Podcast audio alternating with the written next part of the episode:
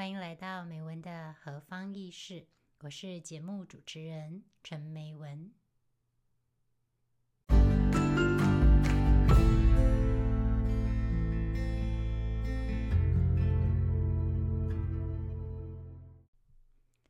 各位亲爱的听众朋友们，大家好，好久不见。过去的这几个月呢，我因为鼻涕倒流严重，导致声音暗哑，所以呢，就决定让自己好好的休息了一阵子。其实好久没有出现这样的情况了，可能是因为季节交替的关系，加上有时候晚睡、夜间受凉所引起的。荷兰三四月的天气呢是著名的多变。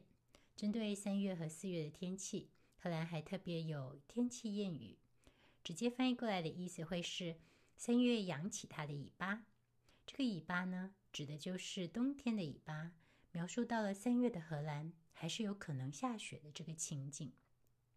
四月呢，就是四月，他想怎样就怎样，形容四月的天气很任性，刮大风、下冰雹、出大太阳、下细雪都有可能。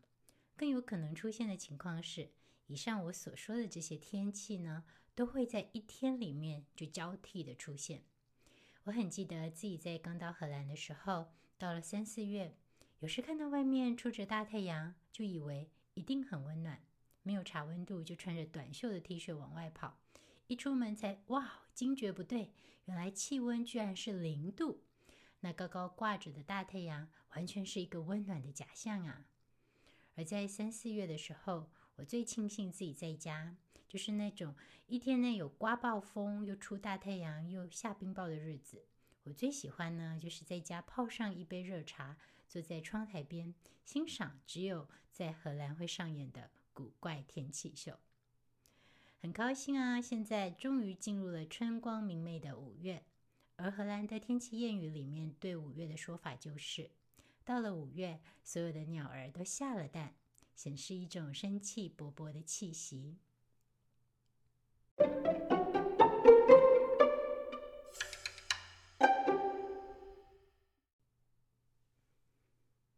既然说到了身体健康方面的话题，今天我就来简单的谈谈在荷兰就医的经验。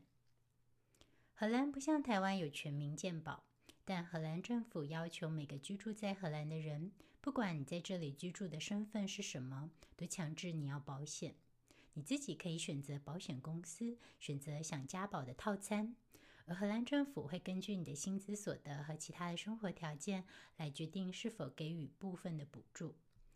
在我刚来到荷兰的时候，因为我是国际学生的身份，当时呢我就保了国际学生的健康与意外险。最基本的每个月保费也需要四十到六十块的欧元，现在相当于一千三百到两千零四十元这样的新台币。在我在二零零九年那时出来到荷兰读书的时候，欧元折合台币呢还是一块对四十多块的时候。每个月保费换算下来，自然就更高了。后来我改成保荷兰本地保险公司之后呢，保费就提高到每个月至少是一百欧元以上，也就是新台币将近三千五百欧左右，三千五百元左右。哇，想起来真的是贵松松啊！不过呢，好处就是荷兰政府它会给予补助，而保荷兰当地保险的险呢，有个最大的好处就是。你去到家医那里，或者是到医院门诊看病，去看牙医，真的完全不用带现金哦，也不用刷信用卡。从报到看医生到到药局去拿药，完全不需要在现场付钱，因为家医、医院或牙医，他都会直接跟你的保险公司请款。只有在超过给付范围之外呢，才会由保险公司寄一份需要补缴的医疗账单给你。那你付款也是付给保险公司。认真说起来，在荷兰住久了，真的也会变得跟荷兰人一样，能不看医生就不看医生，能不去医院就不去医院。在台湾，因为有全民健保，加上呢，我们有预防胜于治疗这样根深蒂固的观念，平常没事，人们也会想说看个中医啊，吃个中药保养，感冒的时候吃个普拿疼。也是很稀松平常的事情。在荷兰的话呢，却不是这么一回事。如果感冒了，最好的药方就是多休息、多喝水、多吃水果，补充维他命 C。如果真的很严重，就会自己吃个药。但如果一直没有好呢，也是可以打电话给加医预约看诊。说起来，感冒还是小事情哦。如果真的遇到了紧急的情况，在荷兰看医生，特别是像我这样在当时刚来到荷兰的时候，一句荷兰语都不懂的外国人，就显得困难重重了。荷兰的加医制度有好有坏，它很像疾病筛检和治疗的前哨站，是一个独立的机制，不像台湾呢，是放在大医院里面，成为一门专科。荷兰的加医都有自己独立的空间。温馨舒适的看诊间，并且呢，与医院的主体建筑是分开的，有时还根本不在一块儿。加医原本的利益就是想要节省医疗资源，小病的话在加医这里就可以解决了，病人不用跑到大医院去找专科医生。这样的话呢，就能够把医医疗资源用在真正需要的人身上。再加上加医，顾名思义就是家庭医生。一个家里大大小小的成员可以都看同一个加一，这样的话，医生就能更清楚地掌握到家族的遗传病史，这些都是好处。不过呢，我自己亲身体验加一的制度，也发现有坏处的，像是如果你眼睛痛啊，已经知道是要看眼科医生。可是你自己又不能够到大医院里面去挂号，而一定要先经过加医，由加医看过，确认问题真的是严重到需要转诊到大医院去看眼科医生的时候，你才会被安排好一个时间去看诊。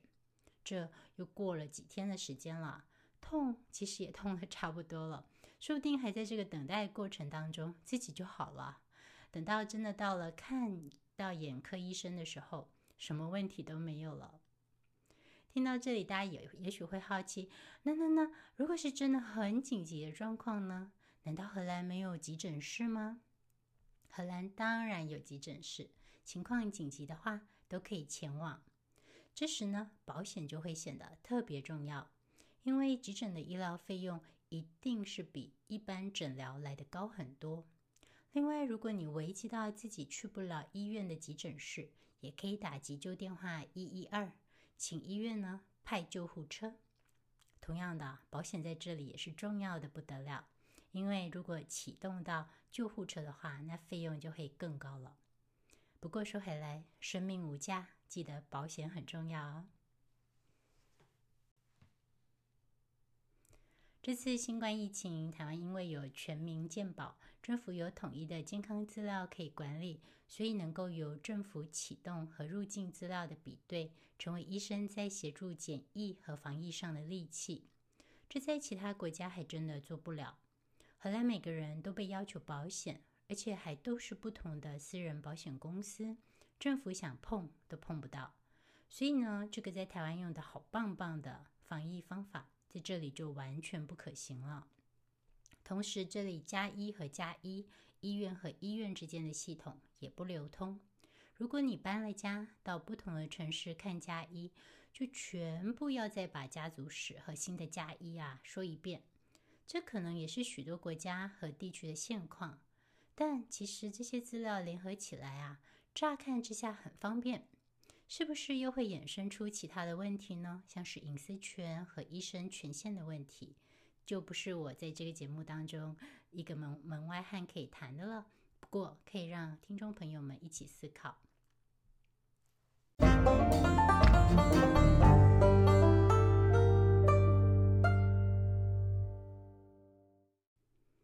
最后，来简单回顾一下荷兰在三四月发生的重要大事。其中最重要的是三月十七号举行的下议院选举。下议院呢，就如同我们台湾的立法院，它有决策将法律确认的这个权限。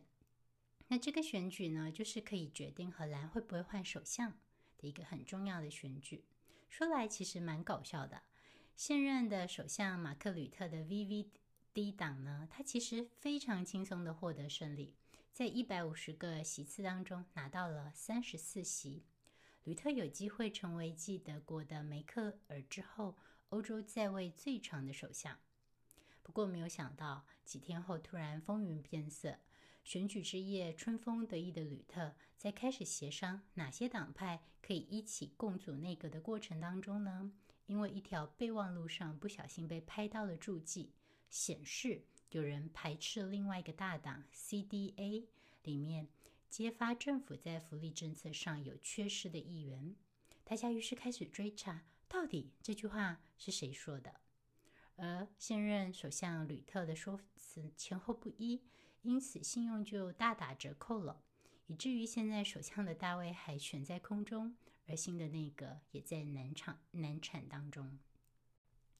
另外，在比较正面的消息的部分呢，就是从五月份开始，欧洲接种新冠疫苗的脚步加快了，大家离恢复正常生活，我们姑且不论这个正常意味着什么呢，也还是逐渐的靠近了。欧盟委员会已经建议放宽对海外非必要旅行的限制。根据这个计划，任何接种完欧盟批准的疫苗已达到两周的旅客都能够被允许入境欧盟。这个计划如果获得通过，最快会在六月开始实施。欧盟目前为止已批准四种疫苗，这四种疫苗包括辉瑞的疫苗、莫德纳的疫苗以及牛津。阿斯利康疫苗和强生公司的疫苗。此外呢，没有接种疫苗的儿童，只要出示新冠阴性检测的报告，就能够跟父母一起旅行。尽管在抵达以后，可能还需要进一步的检测。这个提案还有一些细节要确定，例如说，如何去验证这个疫苗护照的真实性、有效性和完整性。不过呢，整个整个来说，我自己是乐观启程，而且也愿意接种这个新冠疫苗，为终结这场大流行尽一份心力。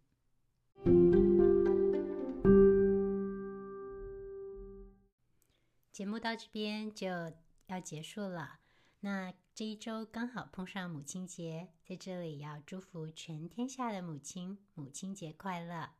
那么我们就下次再见喽，拜拜。